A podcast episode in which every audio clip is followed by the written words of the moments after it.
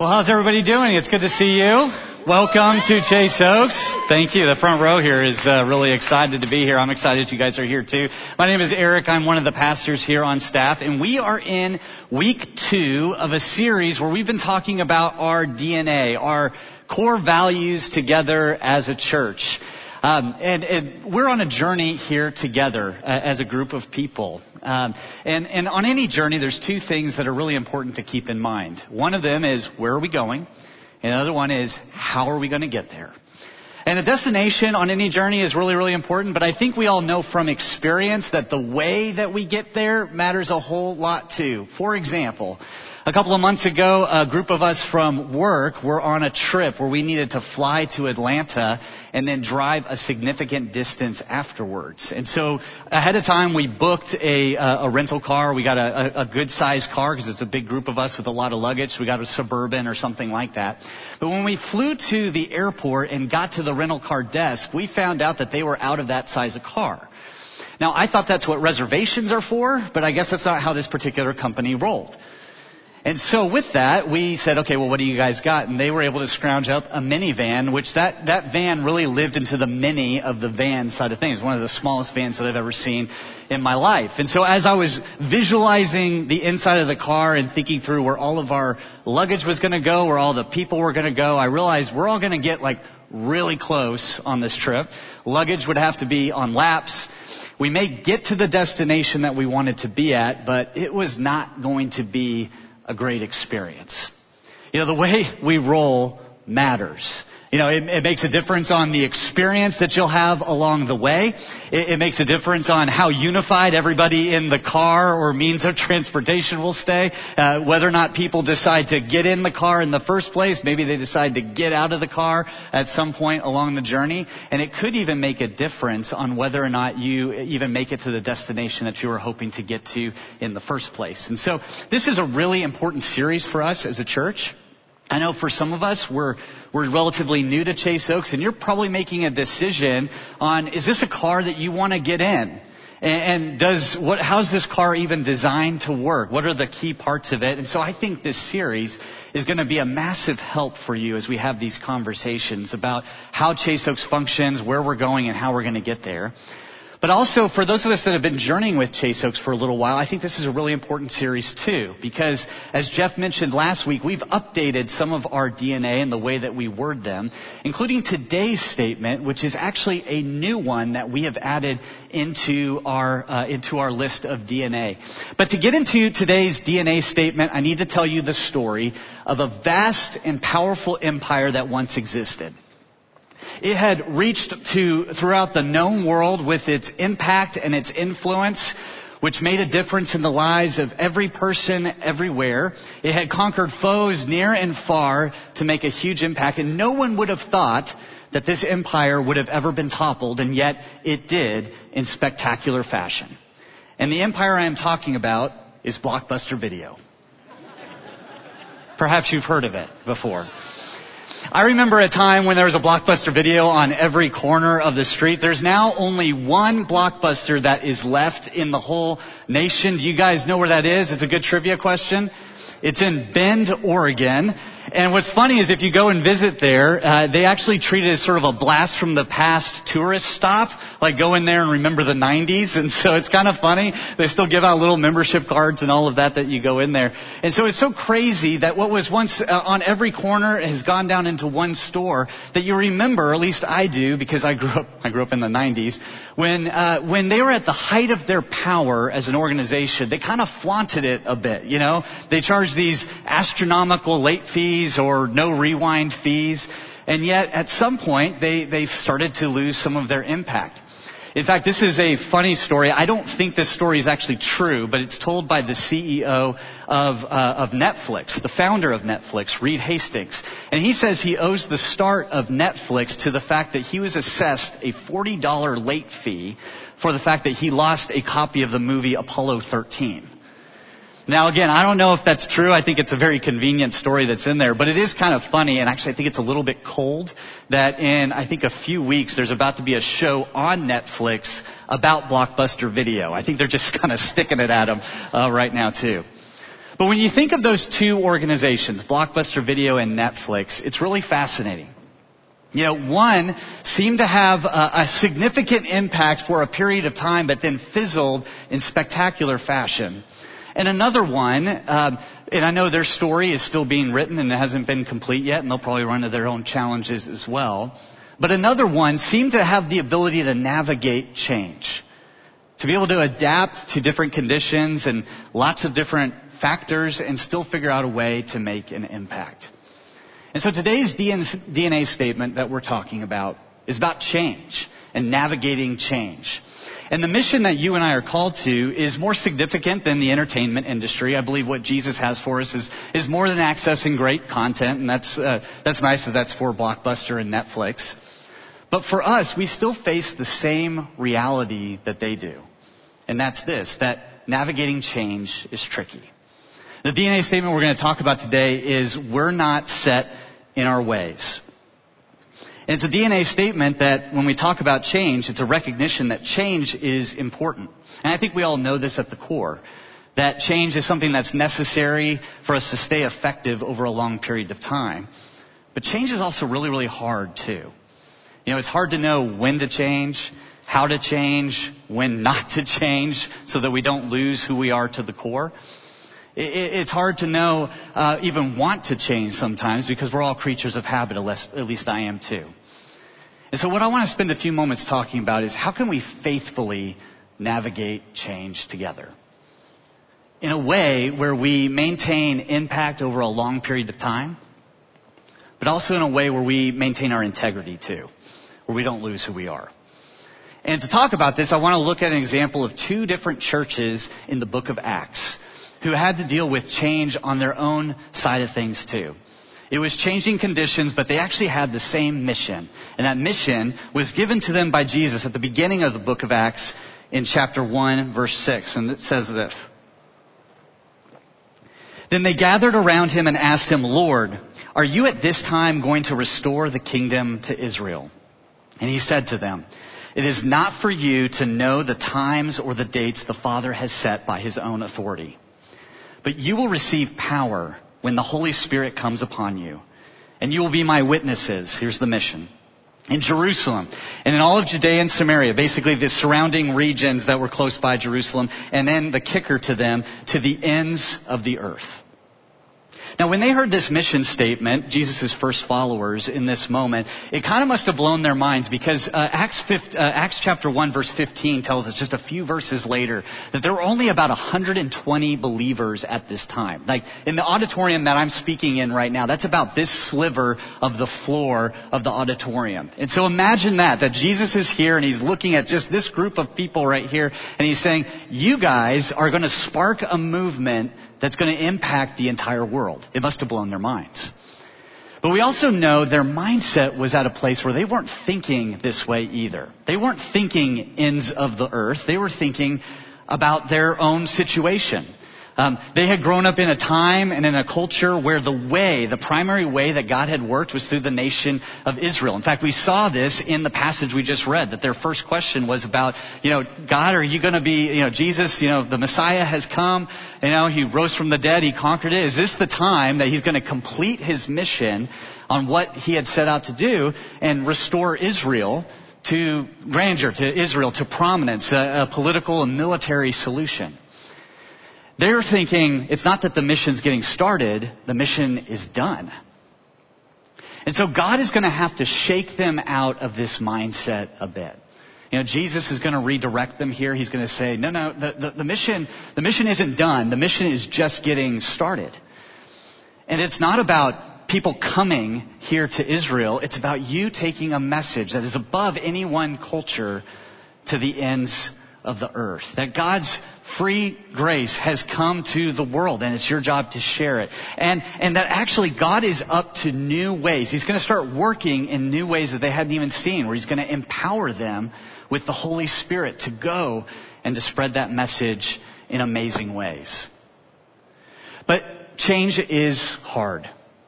At least it is for those first believers. You know, as they heard this message, it was so hard for them to get out of the mindset that they had been living in that while Jesus had told them clearly to go, in the following chapters that come in the book of Acts, they don't go.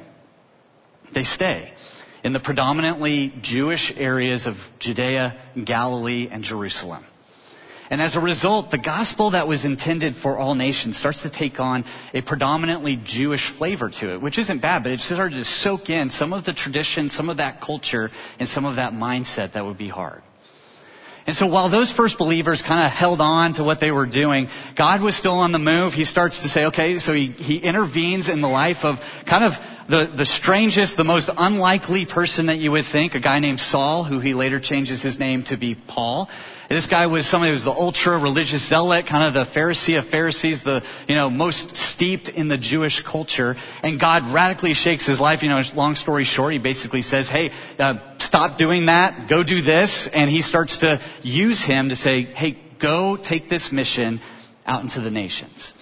And so as we read in a few chapters throughout the book of Acts that Paul and a, a, another leader named Barnabas, they start to go, they start to do what Jesus asked them to do. They go to the nations and they start bringing God's amazing message of grace uh, to the world. They start saying that, hey, God has come into the world uh, and, and that Jesus died and rose from the dead for the forgiveness of sins and that salvation is free gift. You don't have to adhere to any culture or any tradition. You don't have to obey different rules. It's not about any of that. It's actually about trusting in Jesus alone to be in a right standing relationship with God.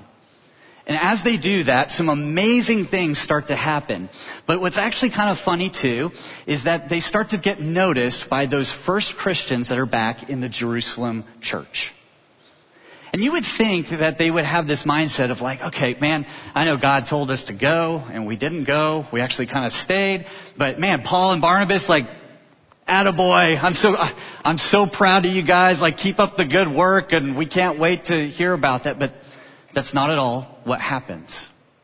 Instead, they start to get really concerned about the way Paul is going about the mission and the message that Paul is sharing in those moments the, especially the part where he, he was teaching about not having to adhere to the Mosaic law, traditions, and customs, and all of that, they started getting concerned about it. And so, this is funny.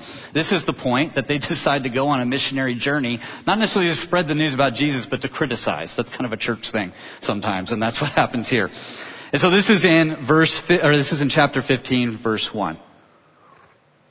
And we read this certain people came down from Judea to Antioch. Basically, certain people from the Jerusalem church came down from Judea to Antioch. This was the church where Paul and Barnabas were based out of.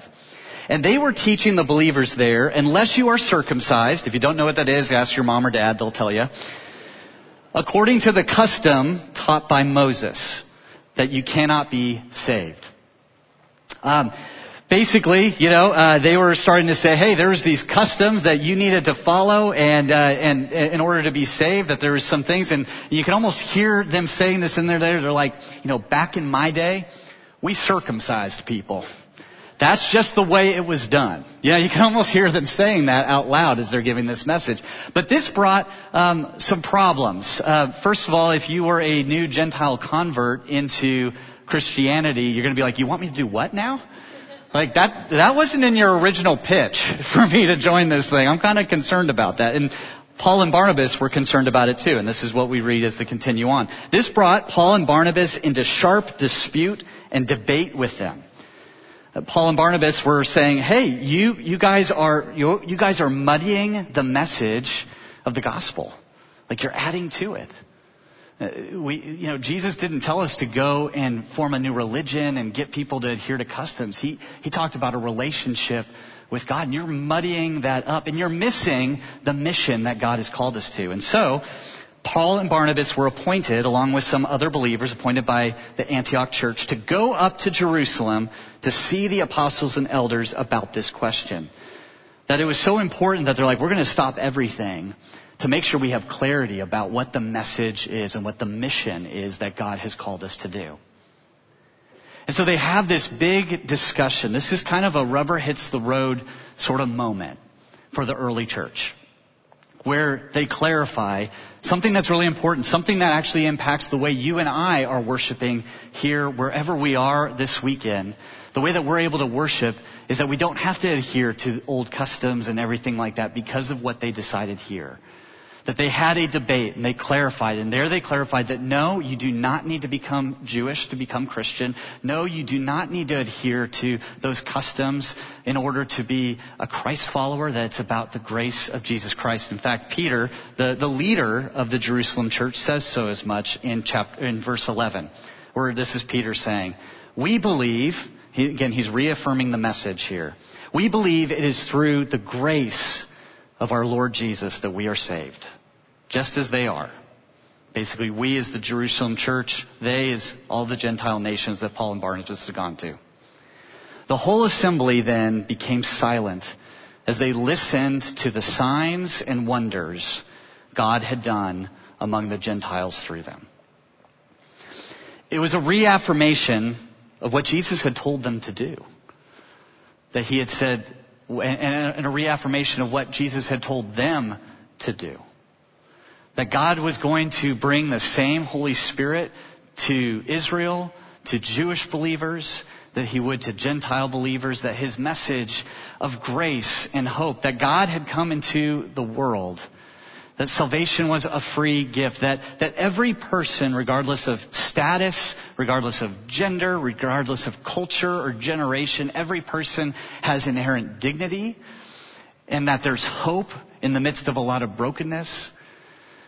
That that message that they taught of salvation through Jesus Christ alone was a message that resonates with every culture and with every generation. And that's exactly what happened after this moment. That we saw, that they saw signs and wonders of how God started to work in amazing new ways. And the message exploded. And again, the message exploded to a degree of which we are here worshiping or listening to this very weekend. But what's also interesting is at this moment, this was a divergent moment for these two churches. Where you have the Jerusalem church and you have the Antioch church. The Jerusalem church, which had those questions and, and kind of got a little stuck in their ways, largely fades from the story from then on out.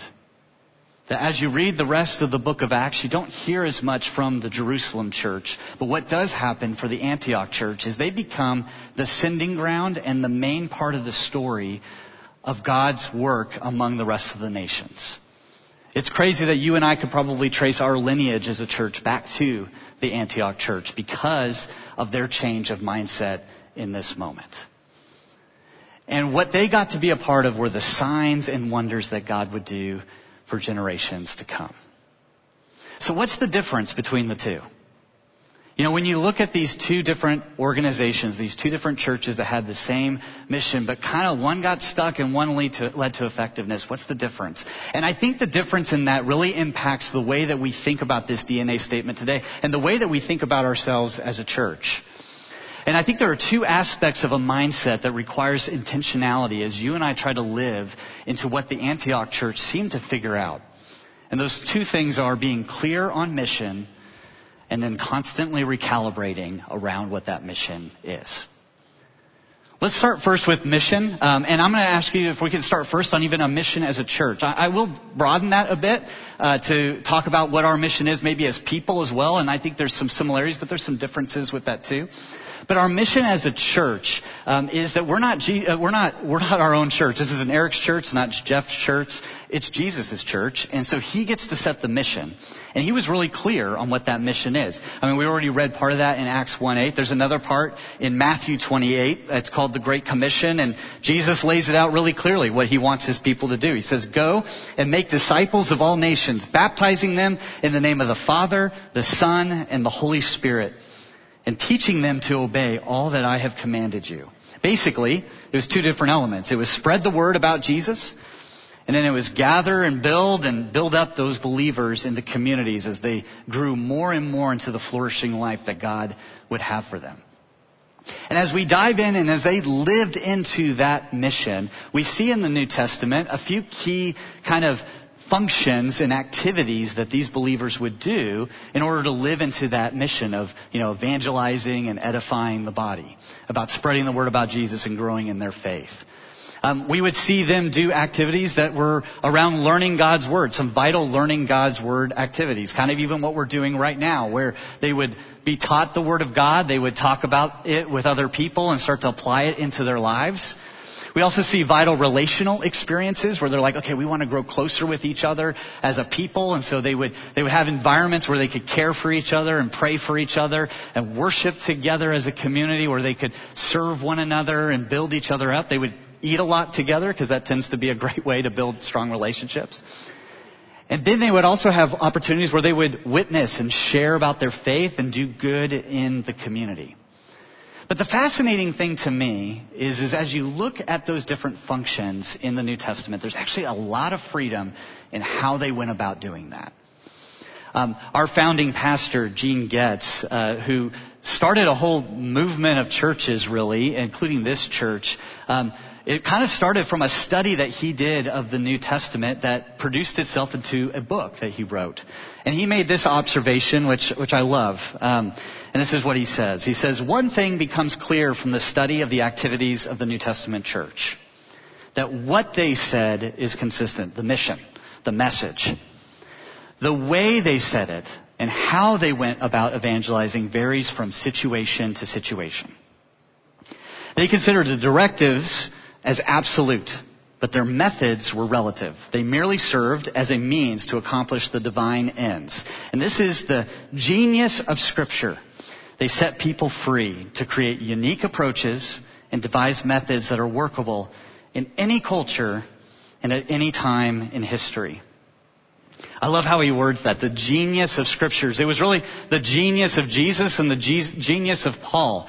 That as you study how they went about it, it's like they were, they were really focused and really firm on their message and on their mission. But when it came to their methods, they were super flexible. I mean, sometimes they would go to a place and it'd be a large gathering like we're in right now. And other times they would go to houses and they would, they would teach in smaller, more intimate environments or sometimes it'd be a one-on-one conversation. Uh, sometimes people would come to hear Paul or they'd come to hear Jesus speak. Other times those guys went out to them and they would meet them where they're at and they would ask them questions and go back and forth. And, and, sometimes it was more of a question and answer type of thing. Other times they would speak like I'm speaking right now where it's more of a one-way conversation. Again, that was the genius of them and their key to their effectiveness was their flexibility, that they seemed to be students of culture and to understand the people that they were talking to and what they needed, and then would adapt themselves with the unchanging message of the hope of God as they met to every situation. Now, while all that sounds great, and I don't think there's a person here that would say, man, that doesn't sound like a great idea at all. I'm sure we're all on board with all that. It's like, hey, flexibility, that's great. Um, that type of flexibility is actually really rare in our culture today. It was rare back in their culture as well. Why is that? Is because we fall in love with our methods. Uh, let me give you a everyday illustration of this uh, when it comes to uh, communicating with friends or loved ones. That, that's the mission. Just put that in your mind. Okay, this is the mission: communicating with friends and loved ones. What's interesting is that when it comes to that mission, we all have a preferred method of going about that particular mission. And what I've learned is that preferred method tends to be a generational method. Not all of the time, but a lot of the time, it tends to be a generational thing. Like for instance, there's a generation might not be your generation, but maybe you actually fit in this too. But there's a generation that preferred writing a hand letter. Like that was the way, that was the way that you showed love and care to someone. And then there's some other people that would say, you know what? Hey, that's great. That's a little old school. I prefer a phone call. You know, a good old fashioned phone call. You get them up on the phone that's great. Then there's a group of people that are like, you know what?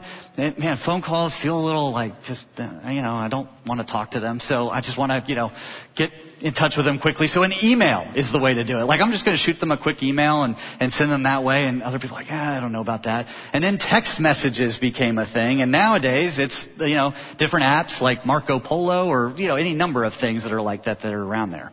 And that's all well and good.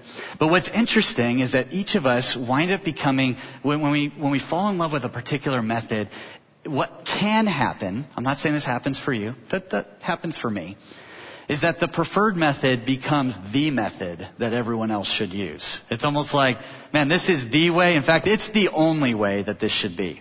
And by the way, our parents thought that their way was the only way that it should be too. Am I right? And this doesn't just happen in with people, it happens with organizations and businesses and certainly with churches. You know, what I found is that when an organization or even a church, when they start out at the beginning, there's a whole bunch of clarity on what the mission is. It's like it's kind of a ragtag group of people and it's like, okay, this is what we're gonna set out to do together. And there's like, yeah, that's great. And so in that mission, there's a lot of focus on what we're to do. And then you come up with solutions and, and methods to kind of meet it in the moment. But over time, what can happen is that we can start to get kind of hold on to the methods that we originally created. I found that this tends to happen because we tend to love the methods and the solutions that we create.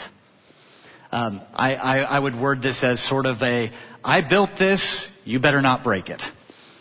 Or I made this, you better not mess with it kind of mindset that goes on there. And what Gene Getz when he founded this church and when he wrote that book, what he was noticing is he called this the drift into institutionalism.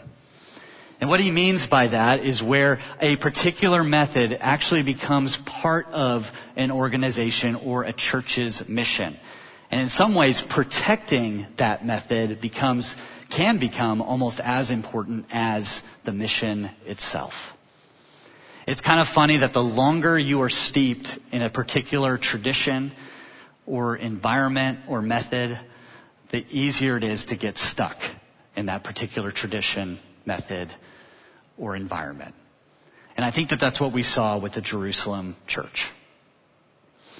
It's what makes me really grateful for this place personally. Um, I've now been at Chase Oaks for 14 years, um, 12 years on staff, and uh, and then a couple years before that, when my wife and I were engaged, we, we joined this place. We started attending on Friday nights at Legacy. Uh, my wife is a nurse, and she we, we loved that there was a church. We like we never heard of a church that does a Friday night service that that was available. And we came and really enjoyed the environment that was in there. And time and time again, what I've seen this place, and it really started with that heartbeat of Gene uh, all those years ago was a, a, refocus and a focus on the mission to, la- to not drift into that institutional pattern that is so easy for all of us to fall into. I, I can think of lots of different examples of how this has showed up, but there's one that kind of hits me personally. Uh, a few years ago, I was asked, uh, I, was, I was part of a team of us here uh, that was tasked with creating a new discipleship resource. Basically, I know discipleship is kind of a fancy word. So a resource that would help people grow in their faith and confidence in who Jesus is and how that applies to their life. And so that, that material, that team of us, we produced a material called Established. But as we were writing it, it was really stressful for me because I knew that our church had a really strong uh, uh, tradition with this. Not, I mean, tradition is maybe not the right word, but there was a, a history where there's a material that many of you watching in any of our rooms have been impacted by. And that resource was called Discovery. And Discovery had made a huge impact and was, uh, you know, just was a dynamic resource. And what actually added a little bit of stress to me with it is that Jeff Jones, our senior pastor, was on the writing team for that resource there too. And so when he found out that I was on this team that was developing the resource, he, he, he called me into his office, which was a little like, uh-oh, okay, what's going on here? And he sits me down and he says, Eric, um, as you guys are putting together whatever replaces Discovery, I only have one rule for you you have to start fresh. Like, you cannot build off of discovery.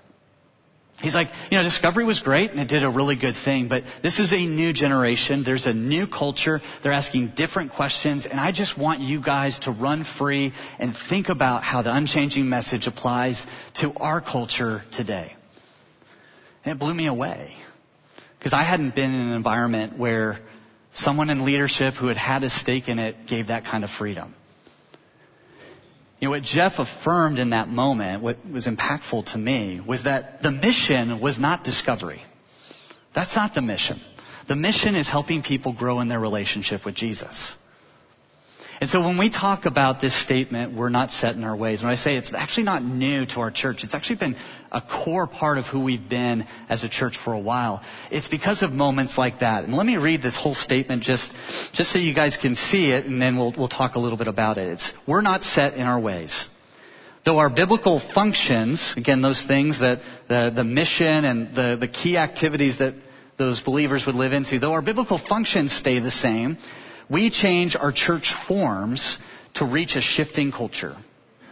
We look for opportunities to modify whatever we do so that we can be as effective as possible with the mission we've been given. You know, this DNA statement I think is incredibly important um, because there's been a lot of shifting that's happened in our culture today. In fact, that's why I brought up with me um, a pair of these. Uh, these are um, these are my joggers. Go Mavs! Um, uh, joggers came back into style. I mean, you, you, guys remember this? Uh, before COVID, if you were wearing sweatpants during the day, you'd kind of given up on the day, right? But nowadays, it's like this is all the rage right now, especially if you're working from a video screen. You know, business on the top, joggers on the bottom. You're good to go. You know. But the reason why I brought up joggers here is I actually think they're a really good illustration for what we're talking about today, and that is flexibility. Um, flexibility is different than flimsy. You know, like if I, have you ever had a pair of joggers or sweatpants where the elastic had broken? You know, th- those are not good for anything. I mean, they're definitely not going to do the mission of being pants, right? Like they're not holding up much. It's like the pants have failed in their mission of what they've designed to do. But have you ever had a pair of pants, and this is a rhetorical question, I know what the answer is. Have you ever had a pair of pants, like let's say jeans, that were super, you know, super tight and great for a period of time, and then, if I can put this nicely, conditions changed. Where they no longer could perform the mission either because everything was too constrictive. It's, it's connecting, I can tell. That's the genius of joggers, is that what it is, is, and this is the key, I think, for all of us, is they are core on a few key things. It's like this is the mission. If we don't get this part right, the waistband, the elastic part, if we're not strong on that part, then we're not going to be able to do the mission. But if we're not flexible enough, we will not be relevant and adaptable and able to apply ourselves to the changing conditions that come in the world. Uh, you know, COVID not only brought back uh, joggers as part of it. I think I, I saw COVID uh, bring back a jogger mentality, at least here at our church. I'm so proud of these organi- these people that would do this. Um, there was a number of people here where they knew that, um, um, hey, we need to gather together. That's a core function of what it means to be following Jesus, is gathering together with people. But when COVID hit, and they a lot of these groups that had um, either health uh, people that had health restrictions or were, highly, uh, you know, um, uh, just at risk for the virus, they were like, you know, the old method of what it was, you know, of actually gathering in one spot in an air-conditioned room, that old method couldn't work anymore. And it would have been easy in those moments for those small groups to punt. To be like, you know what? Like, guess we can't do it, you know? And that would have been a jeans mentality. And what I was so proud of them, even though it was a solution that no one really loved, but it was a solution that said, hey, in this season, to be flexible, to have a jogger mentality, we need to actually meet by Zoom. That's the most loving thing that we can do for each other so that we can still do the function that we have. And I was so, so proud of what they were able to do in them because they had a jogger mentality. Please understand, you know, when I use that illustration, we are not this DNA statement does not make us flimsy as a church. Far from it. Like we will still gather to hear God's word and base our teaching around what he says. We will still unite around the gospel message. We don't want to, that, if that goes away, that falls apart. We will gather relationally to encourage each other. We will serve our community and do good and share about the hope of Jesus. But if we want to move into all that God has for us, the signs and wonders that He is a part of right now, we have got to have a stretchy mentality. Uh, that was the mentality of the church of Antioch. In a sense, again, they had to the two things that I mentioned before. They had figured out a way to be clear on the mission, crystal clear, and not adding to the mission and adding tradition. It's like, this is the mission of what God has called us to do. and then to constantly recalibrate based on the changing conditions that were in front of them. You know, when we talk about constant recalibration, it hits me in a different way right now. Um, uh, in a few months, I am going to be hitting an important milestone. I'm going to be turning 40. Thanks, guys. Um, I'm not there yet. Can we adjust that, please, just to make it? Thank you. That's a lot better. Thank you. That, that makes me feel a lot better. Um, what I'm learning is that um, a lot of the things that got me to this point will not get me where I need to go. And in some ways, I have been acting, living, unfortunately eating as if I am 20, not like I'm 40. And I need to recalibrate. It's like that's what leadership and effectiveness requires is I need to recalibrate around changing conditions.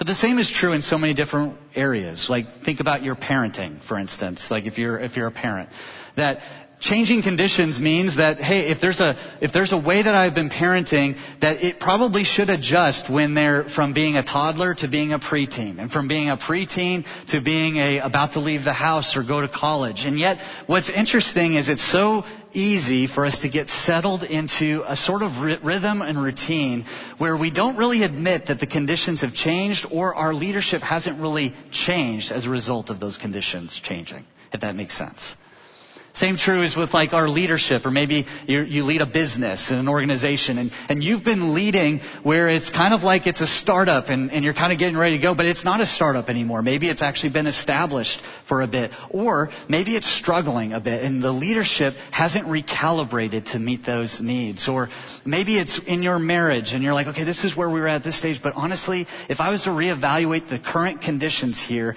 in order to do my mission of what God's called me to be in this moment, perhaps I need to recalibrate here. I know a lot of us that are dealing with it on the fact that it maybe what it means to be a child to our parent. That at some point it's like, hey, the, you know, obviously that starts to change. Whereas our parents get older, what does it look like to recalibrate living into the mission? You know, and as we were talking about our mission as a church, for me personally, one of the ways I tend to contextualize that for my life is what Jesus called us to do in, in the book of John, where he says, We're to love other people as God through Christ has loved me. And that means radically, it means self sacrificially. And so I want you to think in a moment about the different roles and relationships that you have in your life. And, and, ask yourself in your moment, in that moment, as you think of those places, is there a place or is there a way that I have perhaps gotten a little stubborn? Is, is there a way that maybe I have gotten a little set in what it looks like for me to parent or to lead or to be a spouse? And maybe, maybe if we personalize it and just admit it, you don't have to tell this to anybody else, but maybe if we say it this way, maybe it's saying, I like leading that way. I like parenting that way. I like doing church that way. But then in light of current conditions, how do I need to change? Is there an adjustment that I need to make in order to recalibrate to the mission that God has for me? That's for us individually. As a church, uh, and I want to close with this. As a church, um, when, when our church was founded, uh, it was during a time of massive cultural change. There was a lot that had happened during that time. People were, by and large, kind of changing the way that they related and connected and communicated with people, and, and, churches overall hadn't really adjusted to that. And that's what was so revolutionary about Gene and a number of you that started our church that are still here um, were able to do is that you're like, hey, we're going to be focused on the mission. And today we are in the midst of another massive cultural change as well. You know, by and large, people are um, uh, turning from where you know people kind of had positive views of Christians and Christianity to to a lot of distrust, to where they they don't think that we're a part of the solution, but they actually think churches are oftentimes a part of the problem. And so, how do we adjust to that mindset with a mission of saying, what does it look like to reach that person? That's why I'm so excited about uh, next week, where we're going to be celebrating the one year anniversary of the Local Good Center. The Local Good Center is just a, an interesting way to be innovative in saying, what does it look like to create space with good works in order to create opportunities to share the good news? Because it's innovative, is saying, hey, the church, maybe it's not as likely for people to come to us. What does it look like for the church to go out into our community? But there's going to be other ways that we need to be innovative as well. And that's why it's so core to who we are as a church, that change is something that isn't just isn't just good, it's actually, it's actually necessary if we're going to stay on mission together. And so I, I want us to pray with a mindset that Paul had in 1 Corinthians. He shares this. And you're going to hear kind of a summary of what we had talked about overall. And this is from 1 Corinthians 9, 20 through 23. And as you do, just listen to Paul's focus of his mission, but also flexibility as well. And this is what he says. To the Jews, I became like a Jew. To those under the law, I became like one under the law, though I myself am not under the law. Basically, he, he said, Hey, I'm going to adapt myself to these people, even if that's not really my background, so as to win those under the law. To those not having the law, this is the Gentile nations, I became like one not having the law, though I am not free from God's law, but I'm under Christ's law, so as to win those not having the law. To the weak, I became weak to win the weak. I have become all things to all people so that by all means possible I might save some. I do this for the sake of the gospel that I may share in its blessings. That kind of mindset requires a lot of wisdom. And so I'm going to ask that we pray together, that God would lead us as we take His message to a changing world. Father, thank you that you came into this world and you brought hope. And that hope didn't stay with one people group, one culture, didn't require adhering to a certain set of customs. It was about a relationship. And so, Father, as we take your unchanging message of grace into our world, as we represent it in our different relationships, would you give us the wisdom to know how to navigate change, where we maintain integrity but keep influence and being effective for generations to come. We love you. It's in Jesus' name that we pray. Amen.